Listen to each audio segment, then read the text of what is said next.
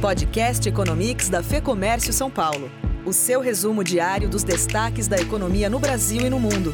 Com André Saconato.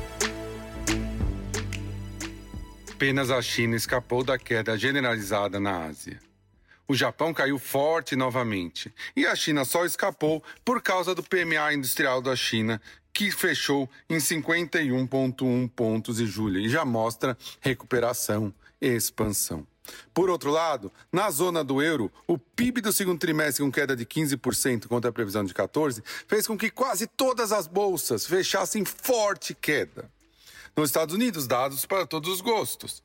Por exemplo, o gasto com consumo subiu 5,6%, acima do esperado, mas a renda pessoal caiu 1,1%, caiu mais do que o esperado também. A confiança do consumidor caiu de 72,7 para 72 pontos e meio.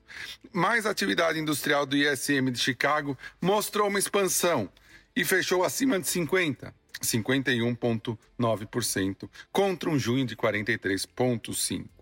De qualquer modo, o embrolho entre republicanos e democratas pelo pacote fiscal ia dando tom na economia até quase o final do pregão. Aí, os balanços das empresas de tecnologia fizeram com que os investidores se animassem. E tanto Dow Jones como Nasdaq fecharam em alta. Dow Jones 0,44, Nasdaq 1,49.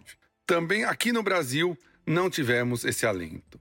A realização forte feita pelos investidores por conta do grande aumento das ações em julho, chegou a quase bater 10%, fez com que a bolsa brasileira caísse forte, 2%, a 102.912 pontos.